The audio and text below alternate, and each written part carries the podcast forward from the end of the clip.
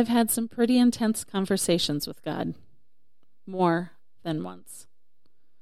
I've been angry with, disappointed in, yelled at, and even demanded my way because, quite honestly, God didn't show up like I wanted him to.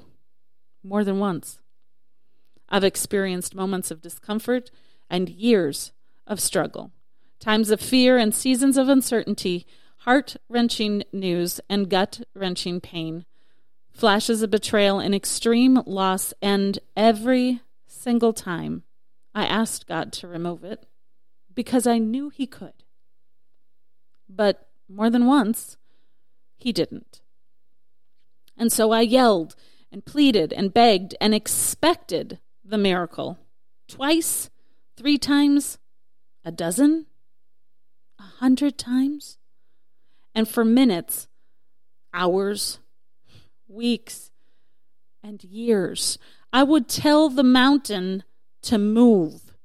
And yet, despite my faith, the pain wasn't removed. The storm kept raging. The lightning struck. And the rainbow didn't come. More than once. And let's be honest, no one chooses hardship disappointment, struggle, or loss. I mean, if we had a choice, we'd avoid all the physical and emotional pain and instead choose our timing, our pain, our desires, and our comfort every single time because the truth is we don't want to stand in the life threatening, heart-breaking, mind bending, emotionally draining, and physically damaging storm on purpose. And we sure as hell don't do it more than once. There's a guy in the Bible who was going through some struggles of his own, and in Second Corinthians chapter 12, verse 7, he says concerning this, I pleaded with the Lord three times that this problem, this disappointment, this struggle might leave me. But God has said to me, My grace is sufficient for you. My loving kindness and my mercy are more than enough, always available regardless of the situation, for my power is being perfected and is completed and shows itself most effectively in your weakness. I wasn't going to get the podcast out today. I had a bad day, and then another, and another. There's some rough waters going on in my life, and I just couldn't get it done. But today, as I record this on Friday, the day the episode normally airs right after midnight, Mountain Standard Time, and it's 10 o'clock at night.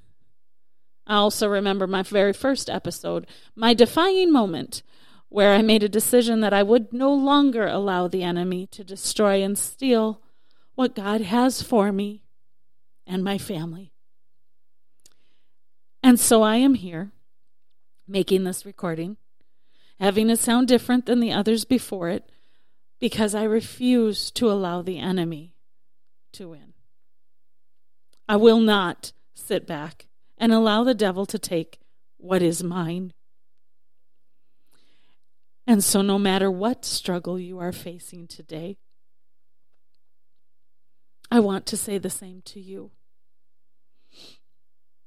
Don't sit back and allow the devil to take what is yours.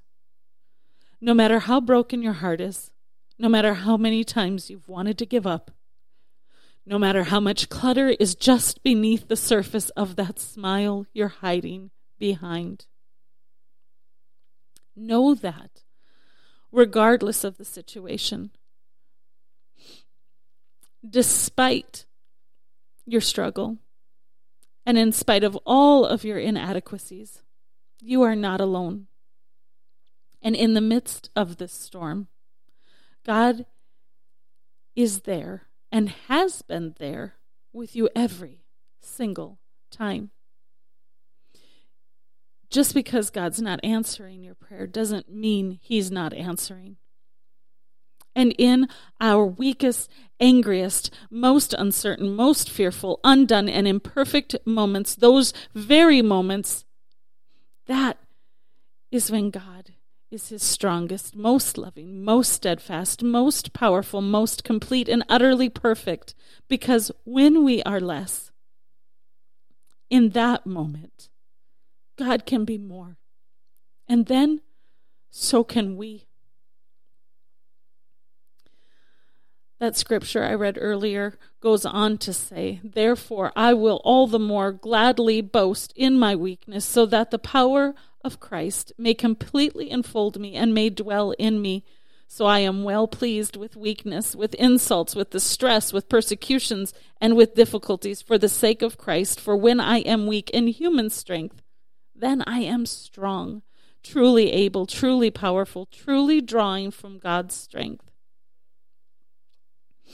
When we focus on all the clutter in our life, whether it's externally or internally, our attention will only be on ourself, and our pain will become more and force God to become less. And when that happens, the clutter that we see and don't see will overwhelm us to a place of hopelessness and despair. And so please know that whatever you're struggling with today, no matter how many times you've asked God to remove it, your requests have not gone unheard. Don't confuse you not getting your way with God's abilities. Don't allow the devil to make you doubt God's love for you. And don't you dare forget how able you are to overcome whatever you face with God's strength. And when you decide to make it less about you and more about Him, more than once. And so this week, I want to challenge you to ask yourself what clutter have you been asking God to remove from your surroundings, your heart, your soul, your mind? Write it down, all of it the pain, the anguish, the regrets, the turmoil, the fear, the struggle, the ugly, the doubt, the uncertainty, the unanswered questions. Bring it all to Him. And then instead of telling Him to fix it, just allow God to be bigger, bigger than your pain, anguish, regrets, turmoil, fear, struggle, ugliness, doubt, uncertainty, or the impossible task. And if you're someone who is angry or doesn't believe in this whole God thing, then just ask God to show up. Scream and yell if you have to. He's big enough to handle your hurt. So let it out. Let me tell you, God has heard me yell at him more than once, and this week was no different. I've struggled and suffered, and the clutter has had a grip on me that I couldn't seem to run from. There are things I have asked God to remove, and yet it remained like a thorn I couldn't cut out. And even though I knew God could, I trusted and believed that God would bring life to the places in myself that were doubtful, full of despair, and even dead. God has actually brought to life things in me that I thought were dead, relationships that I thought were dead, my marriage and so I'm defying the devil in this moment of my life and in my human weakness. I know God will make me strong enough to do what needs to be done because He has done it more than once. And I know that nothing is wasted when God is involved. And so rebel against ordinary. And in the midst of the answers you're waiting for, choose to celebrate more than once. Celebrate because you believe that God is going to turn it around somehow, some way. And until He does, choose joy because everything else is too dark and too hopeless and too dead to live through more than once. Keep fighting, rebel. And until next time, live bigger than what's acceptable, love louder than necessary, and light a fire in the darkest spaces of yourself and the world. Love you, Rebel.